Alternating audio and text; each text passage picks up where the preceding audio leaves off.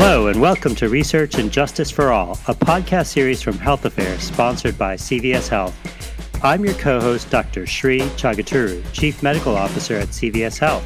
And I'm your co host, Dr. Joneigh Khaldun, Chief Health Equity Officer at CVS Health. Welcome to our inaugural episode of our Research and Justice for All podcast. This podcast series is really making sure we are moving forward the conversation when it comes to health equity and what we should be doing as a healthcare system. And I'm really looking forward to sharing our conversation with Dr. Tom Sequist, Chief Medical Officer at Mass General Brigham in Boston. I've had the pleasure of working with Dr. Sequist at Mass General for many, many years, and he has just had an incredible career. In Tom's previous and current roles, he's working to advance health equity and help other leaders understand the importance of it. Health equity is also a focus of his research. We'll discuss what health equity looks like today, the importance of health systems in driving improvements in health equity, and the important work that he's doing in improving health outcomes for American Indians in the Indian Health Service. So let's get into it. Here's our interview with Dr. Tom Sequist.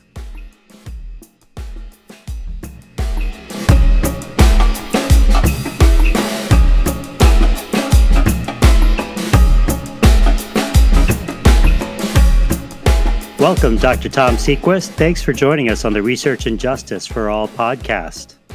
Thanks so much. It's a pleasure to be here. The pleasure is all ours. And Joneigh and I are really looking forward to our conversation. We'll be talking about some of your exciting work at Mass General Brigham and the role hospitals and health systems play in addressing health equity, as well as some of the work that you've been doing in improving health equity uh, for Native populations in this country. But before we get into the discussion, one of the questions that we will be asking every uh, guest on our podcast is as you think about health equity, why is this work personally important to you?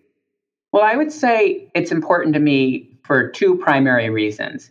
Uh, one is personally, and the other is professionally. I, I know that that's pretty generic. Um, but personally, it's because of my own background. So I am American Indian. I am a member of the Taos Pueblo tribe, which is in northern New Mexico.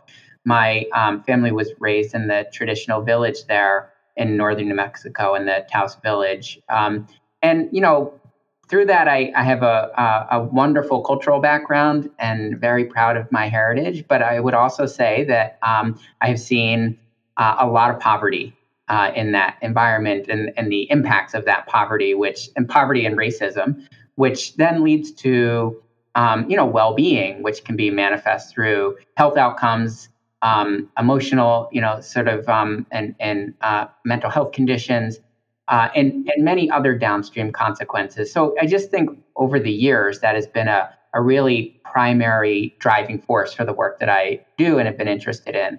On the professional side, you know, being a a physician, um, which I'm very lucky and, and honored to be able to do. I, the, the thing that has primarily motivated me all the time is, is making sure that we are uh, delivering the best care possible for the whole population that we care for.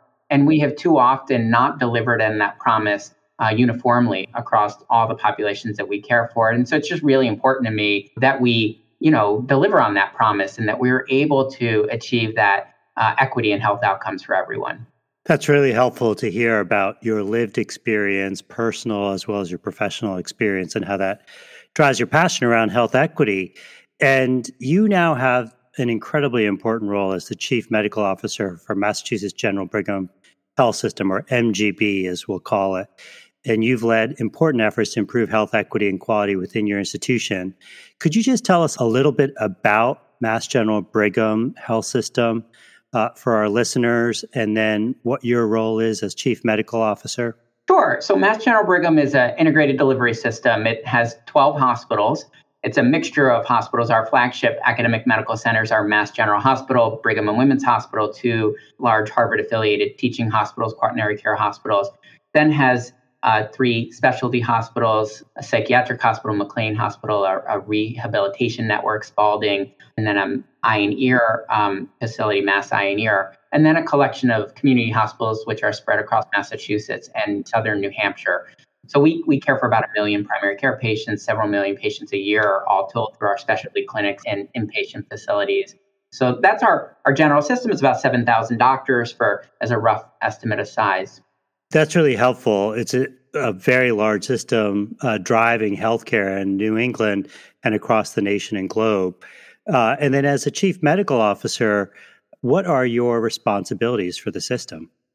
How I describe my role is really oversight of strategy, policies, implementation of, of, programs that relate to quality. And we try to define that broadly. It's all, all the tenets of the original Institute of Medicine report. So, patient experience and equity and safety, uh, effectiveness uh, programs. And then outside of that, additional roles of the chief medical officer here at Mass General Brigham include oversight of community health programming, which we think is important to link to our equity work because there is a, um, a very natural sort of collaboration between health equity work that you do in a hospital and community health work that you do out in the neighborhoods that we serve. And then there are sort of other aspects of the CMO's office that relate to things like formulary and pharmacy choices and medications that we use across the system, some professionalism, physician professionalism, behavior management, licensing things like credentialing and some other sort of foundational structural elements of quality. Tom, that's an incredibly large remit, but one of the uh, important pillars of the work that you're doing is around health equity. And it, it, probably is natural for us to think about the role that health systems have in driving improvements in health equity.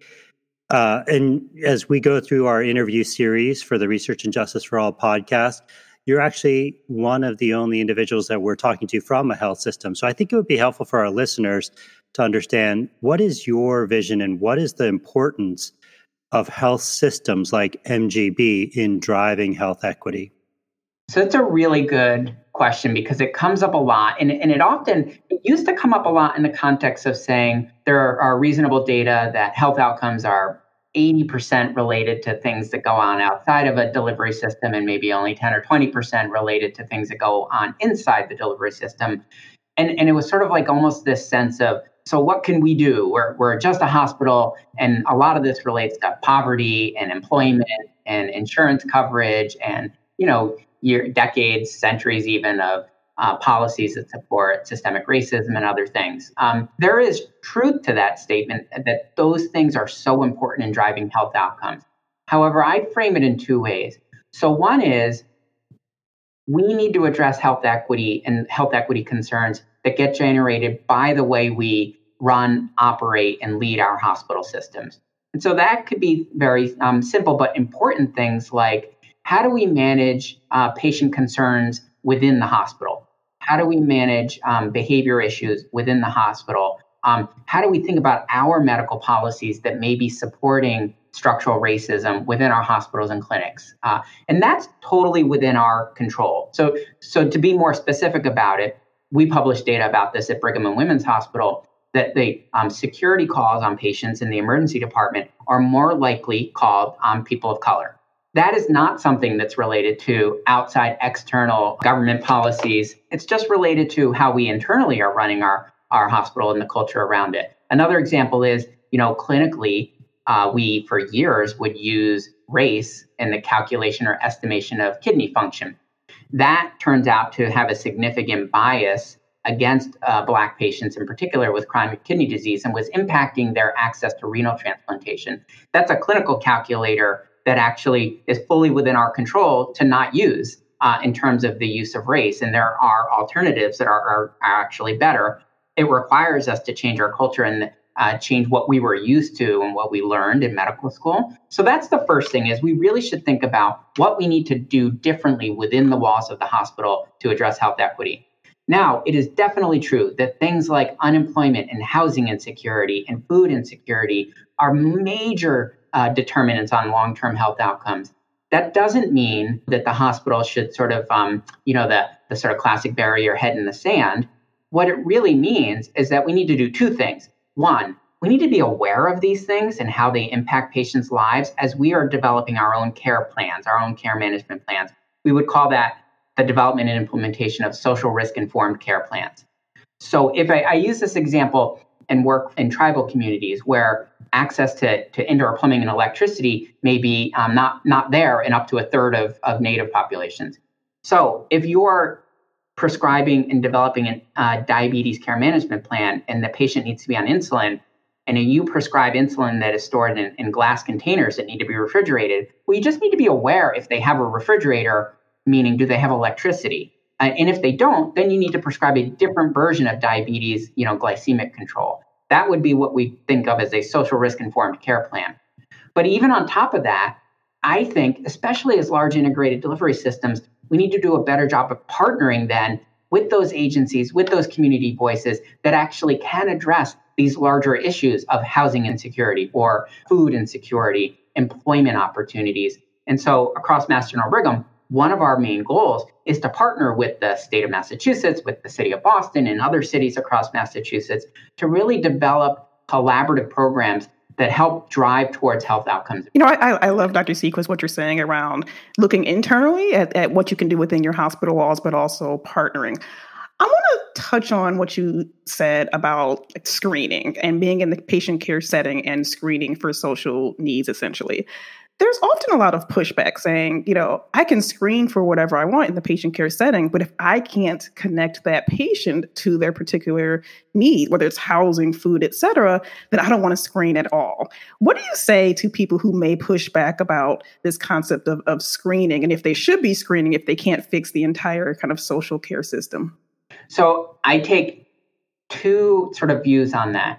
The first is that the ideal optimal setting is that you are screening for something because you're going to do something about it, obviously. So if we remove sort of social risk factors from the equation and just said, um, should I screen for hypertension if I'm not going to manage your hypertension if I if I identify you as having a high blood pressure? The answer is probably no. Why would you be screening for it if you're not going to do anything about it? So that's you know where that argument comes from. But but I think people also worry that if I screen for something as sensitive as housing insecurity, or financial insecurity, um, which people people may be uncomfortable talking about or be hesitant to talk about. And then I, I, I compound the problem by not doing anything about it. It may come across as a as a clinical team that I'm even more insensitive to the to the issues that, that, that the patient is raising. So I get where that sentiment comes from. And so the two schools of thought that I have on this are one, when we at Mass General Brigham started rolling out universal screening for social determinants of health, we actually did it in a um, circumscribed way, which is we only did it at about 20 to 25 of our primary care practices across the system. And the reason we started there, but we screened everybody, everyone walking in the door, and screened them for the full sort of slate of social risk factors.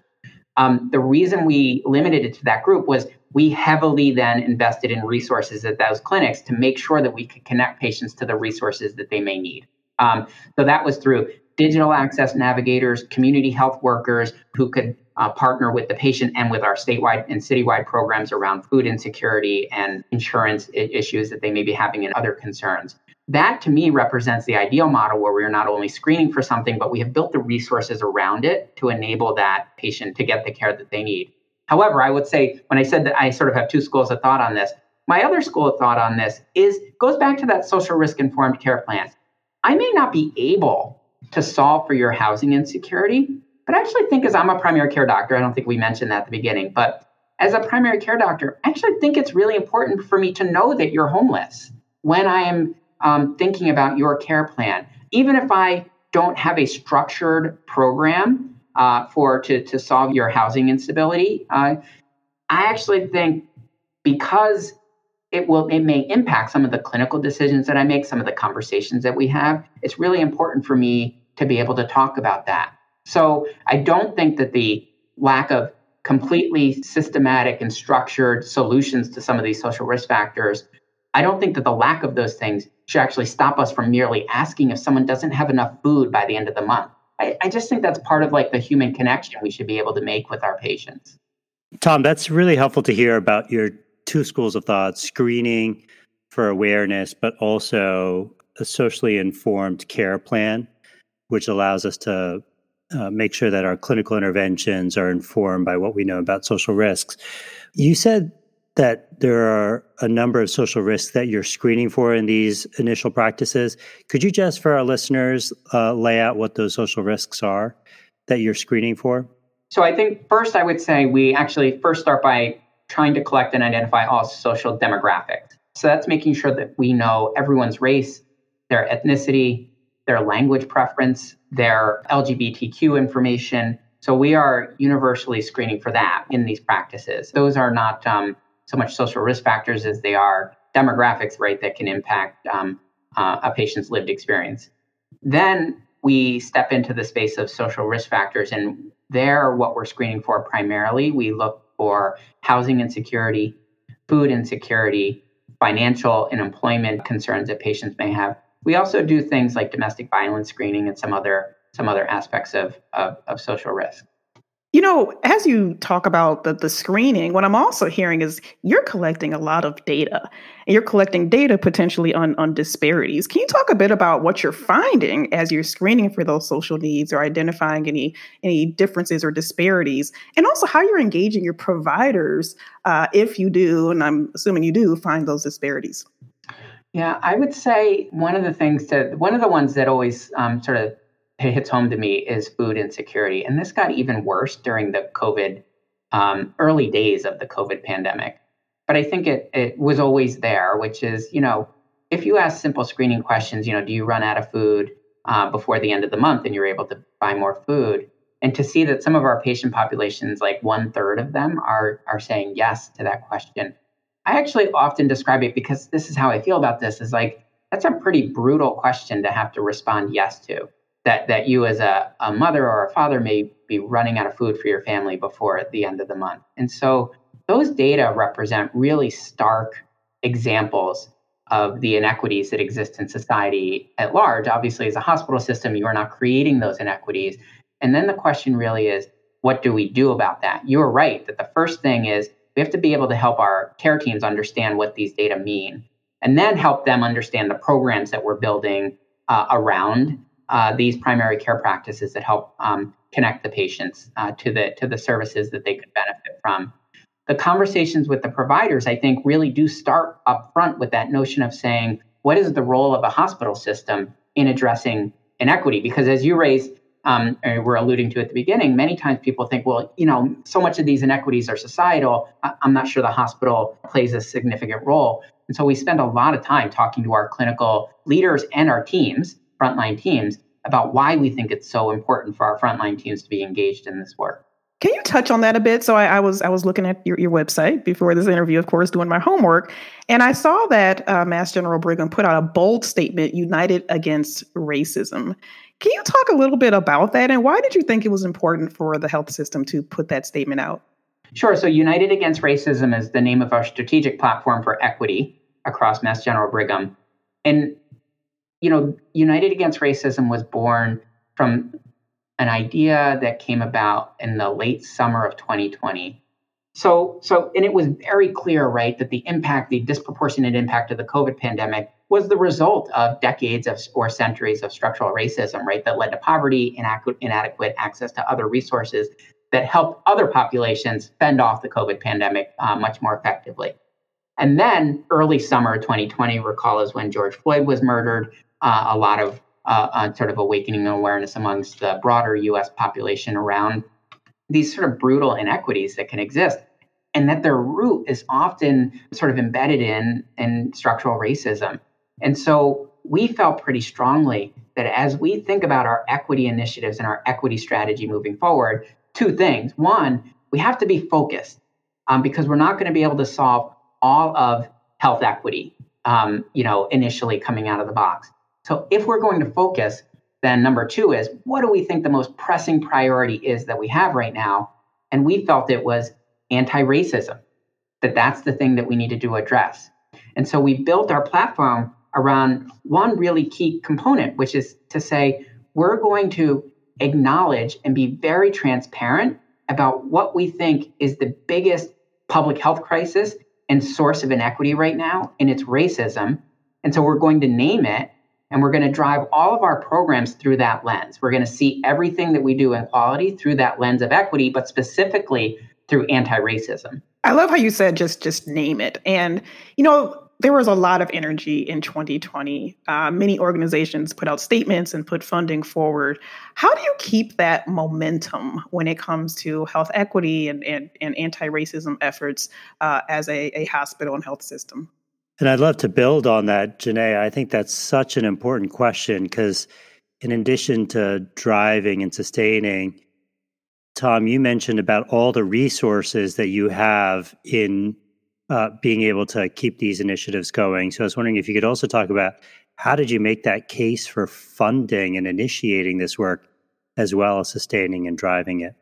How I like to describe the early days of 2020 as we entered the COVID pandemic and you saw these shocking uh, inequities in mortality rates between the Black and Latino population and the white population in, in Massachusetts, but around the whole country eventually, is that these inequities had been around for decades and centuries. They were reflected in diabetes outcomes, they were reflected in cardiovascular disease outcomes and cancer outcomes. However, the difference was that those outcomes, cardiovascular outcomes, cancer outcomes, they took years, if not decades, to develop among any individual patient or the patient population, right? You get diagnosed with diabetes, and it's 10 years before you experience a complication, maybe 20 years before you experience a diabetes related death. What was different about COVID was that people would contract COVID and die within a week.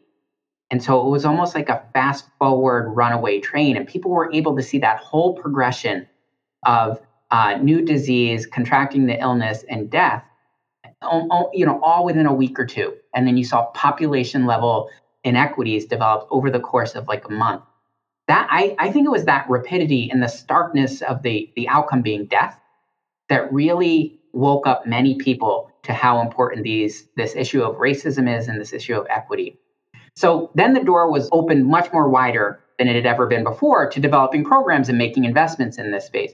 And your question is sort of is this going to be a flash in the pan or are we able to sustain that momentum? And the thing we focused on at Mass General Brigham, and I think many other hospital systems too, is you have to use that opportunity to build in lasting structural change in the governance of your organization. So we did not use that opportunity to build a one-off um, side program on equity. You can you can see from the beginning, right? I'm the chief medical officer, so my my role is not specific to health equity. But what we did was to say, let's look at the structure and the governance of our healthcare system, embed the concept that equity and anti-racism are going to be part of our strategic priorities. It is one of our five strategic priorities for the system. And that then means that myself as the CMO, our chief operating officer, our chief financial officer are all now held accountable to this set of uh, principles that we use that initial door opening to create. I really think that that is the way that we build lasting change is to change the structure and the governance uh, around your organization. Um, and then it's not reliant so much on sort of what's the mood of the day or what's capturing the, the sort of thoughts and minds of people in the media or, or otherwise. How do we financially sustain this? Our commitment was to, to put enough money, uh, enough investment into these programs so that they are no longer small pilot programs, but they are large enough to demonstrate population level impact. And we all know that to demonstrate impact in an area like hypertension management uh, for the uh, Black, Latino, non English speaking population, that that's going to take a lot of money because there's a lo- lot of things that are impacting why the blood pressure control rates are not uh, as good in that population. We made large investments to create sort of proof of concept care models to demonstrate whether we could improve blood pressure control, and we did over the subsequent 18 to 24 months, we're able to show improvements in blood pressure control for Black, uh, Latino, and, and non English speaking patients. But then the question is now, how do we fund that moving forward? Well, you know, in our healthcare system, right, that funding has to come from uh, a combination of something related to uh, government payers, commercial payers, and other sources of revenue in the healthcare system. Our advocacy point in this space is to say we're going to build a care model that actually, for the first time, shows how we can uh, reduce and even eliminate inequities. And then we're going to know how much that cost. And then we can have reasonable discussions with CMS, with Medicaid, with commercial payers around how do we fund and create benefits programs that actually allow payers, community health entities, and delivery systems to actually address these programs. And how are those conversations going? I always hope that things would go faster than they are. I clearly recognize we are a single healthcare system in, in, a, in a health system that has nearly 5,000 hospitals. So if you're in Medicare, there's lots of people talking to you about equity right now. Um, I, I think that we have made significant progress in raising awareness of the work that we're doing and the impact that we're having. I think that, you know, I think we'll see over, honestly, Sree, over the next five years, whether or not we're able to influence the, the discussions around how we pay for healthcare. I think you bring up an important point around just embedding it in how you do your work. It's not a one-off program led by the chief health equity officer, or whoever you may may hire to do this work. It's just embedded in governance, and then you have intentionality when it comes to specific interventions and proof of concept. So I really love that. I'd like us to now transition to a, a different topic, and particularly about your work in American Indian uh, populations. I think this is such an important area. Quite frankly, I think it does not get enough attention. Uh, so let me just start, if, if, if, I may, just to talk about a few statistics, right? So as of 2022, this is from the CDC, there were 574 uh, federally recognized American Indian or Alaska Native tribes. Um, in 2019, about 52% of American Indians and Alaska Natives had private health insurance. About 42% had Medicaid and 15% no health insurance at all. And as you know very well, Dr. Sequist, there's significant disparities. And one that, that came to, to light for me where there are Alaska Native and American Indian populations 50% more likely to be diagnosed with heart disease as their white counterparts. Um, and we know this is not genetic, right? I just want to put that out there. This is not about genetic differences. So, can you talk a bit about the unique challenges that American Indian populations face when it comes to health? And if you could also talk a little bit about the public health and health services infrastructure in this country for, for our listeners. Sure. So, healthcare and, and the policies and the payment structures around healthcare for Native American populations in this country is pretty complicated. And it's actually something that I think most folks don't have exposure to for the most simple reason is that uh, Native Americans actually tend to be the most isolated uh, geographically uh, populations in, in the country. What I would say is, you know, if you go back to 75 years ago or so, Indian Health Service was created through um, some rulings of the U.S. Supreme Court that had that related to actually um, guarantees that the U.S. government had made in treaties uh, with, with Native nations around exchange of land and resources for healthcare. And from that, the Indian Health Service was created. And rather than created as um, a funding mechanism like, like Medicare, so a, a pure payer program, um, because of the isolated nature of many of these communities, it was set up actually as a full delivery system. So it is a network of 50 hospitals, uh, hundreds of healthcare clinics across the system. These you should think of these as rural hospitals the Indian Health Service, importantly, is a dramatically underfunded organization. It is funded far less to the dollar than the Medicaid program, even. And right now, I think estimates are that it gets about 60% of the dollars that it would otherwise need to care for the size of the native population that it cares for, which is a little, you know, close to two and a half million patients right now across the country. Native healthcare and the Indian Health Service in particular is a really challenged um, population. I would say I, I don't want to put everything in the Indian Health Service bucket because about 50% of people in US Census uh, files who identify as Native don't get their care through the Indian Health Service. So let's say there are about 5 million plus uh, American Indians in the country. I, about half of those, right, are getting their care in the Indian Health Service. That 5 million plus goes up a lot with every US Census that happens and some of that is is um, it's a really interesting demographic question, but that population has been going up um, in in the past 20 to 30 years. So with that sort of general background, all the data and the issues that you uh, cited are really important. I would say that some of the work that we had done over time from the delivery system standpoint suggests that there are really important health outcomes that result from the underfunding of the Indian Health Service, as well as the geographic isolation. Access to specialty quaternary care can be really challenging. Even in the ambulatory setting, when you survey physicians across the Indian Health Service, you find that more than 50% of them, uh, near 60% of them actually report that they're often um, caring for conditions that they don't feel comfortable with the complexity of. Um, and the reason they're doing that is because there aren't specialists there. And I always I say that fact and then I back up to people and I repeat it and I say, let's say that a different way. What if the doctor you were seeing in your clinic today, if you knew that the thing they were helping you manage, they didn't feel comfortable with, but there wasn't another choice. How would that make you feel? And you probably wouldn't feel great about that. And that's the position that we put many physicians and patients in in these rural healthcare systems that are underfunded uh, right now. So, so you know, we have developed many programs from Mass General Brigham, Brigham and Women's Hospital, McLean Hospital, our psychiatric hospital, as well as Mass General Hospital, to try to bridge some of these gaps. And the main gap that we see is this access to specialty care.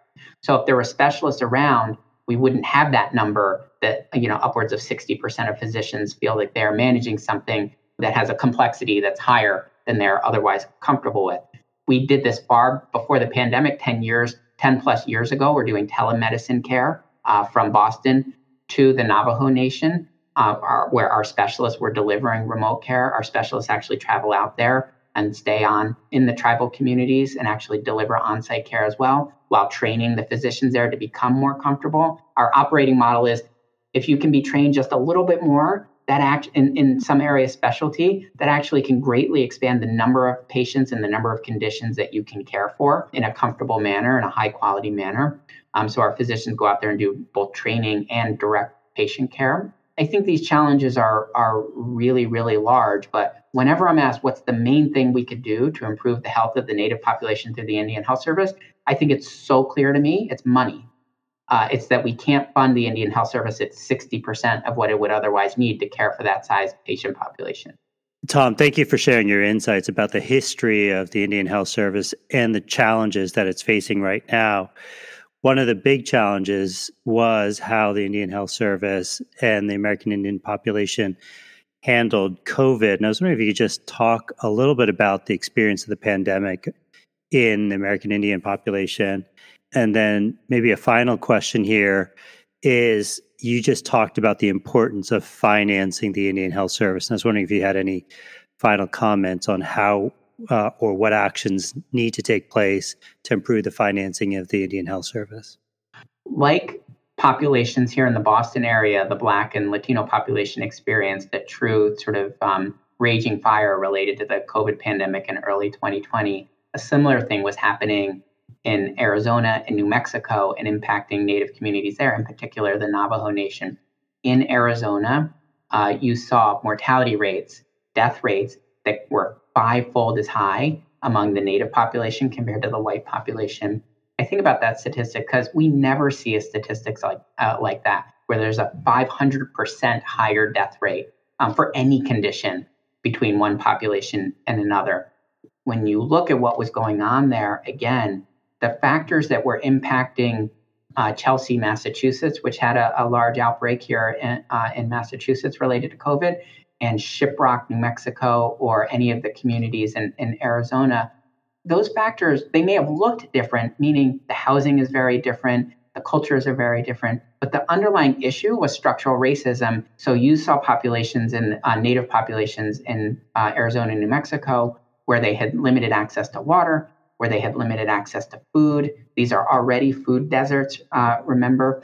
And then you you have um, healthcare facilities that are very under resourced and where the providers there um, had very little um, uh, access to personal protective equipment, where the facilities themselves, if they were older, may not have the right ventilation that was necessary to do the proper isolation for COVID. It was just very hard to fight a pandemic in that setting of of poverty, where again, one third of the people don't have indoor plumbing and don't have electricity. It is really hard to fight a pandemic in those circumstances.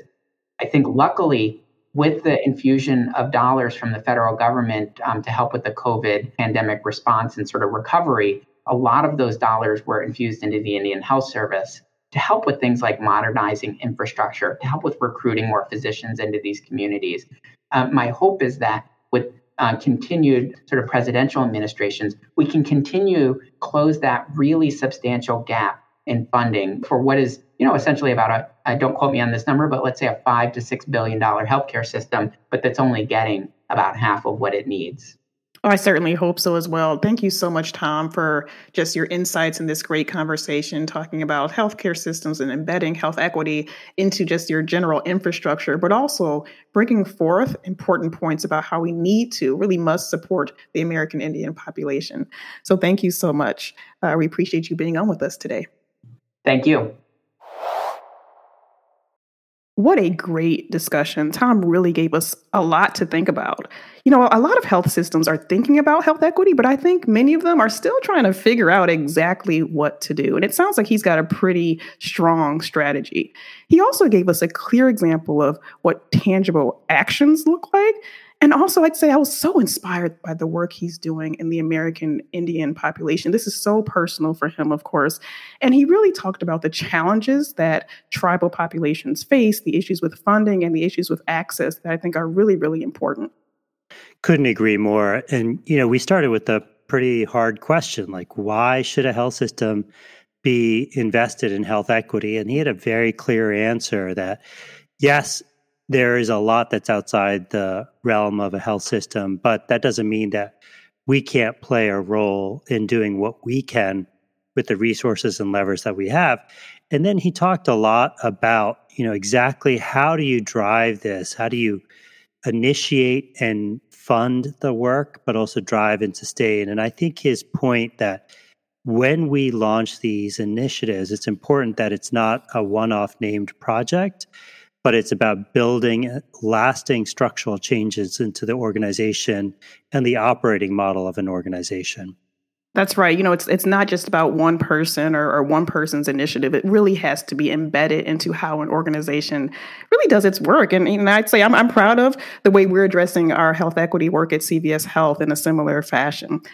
Well, that is our show for today. Thank you so much for joining us on the Research and Justice for All podcast, sponsored by CVS Health.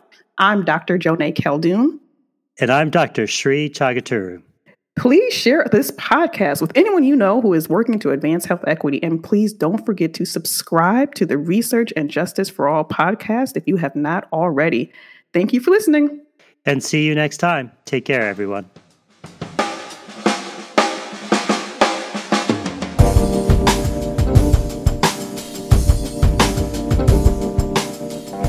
Research and Justice for All is produced by Health Affairs. This season is sponsored by CVS Health. If you enjoyed this episode, the best thing you could do is share it with a friend or a colleague. It helps people find the show. Thanks for listening, and be sure to check out Health Affairs' other podcasts, The Health Podyssey and Health Affairs This Week. Health Affairs, where health policy advances.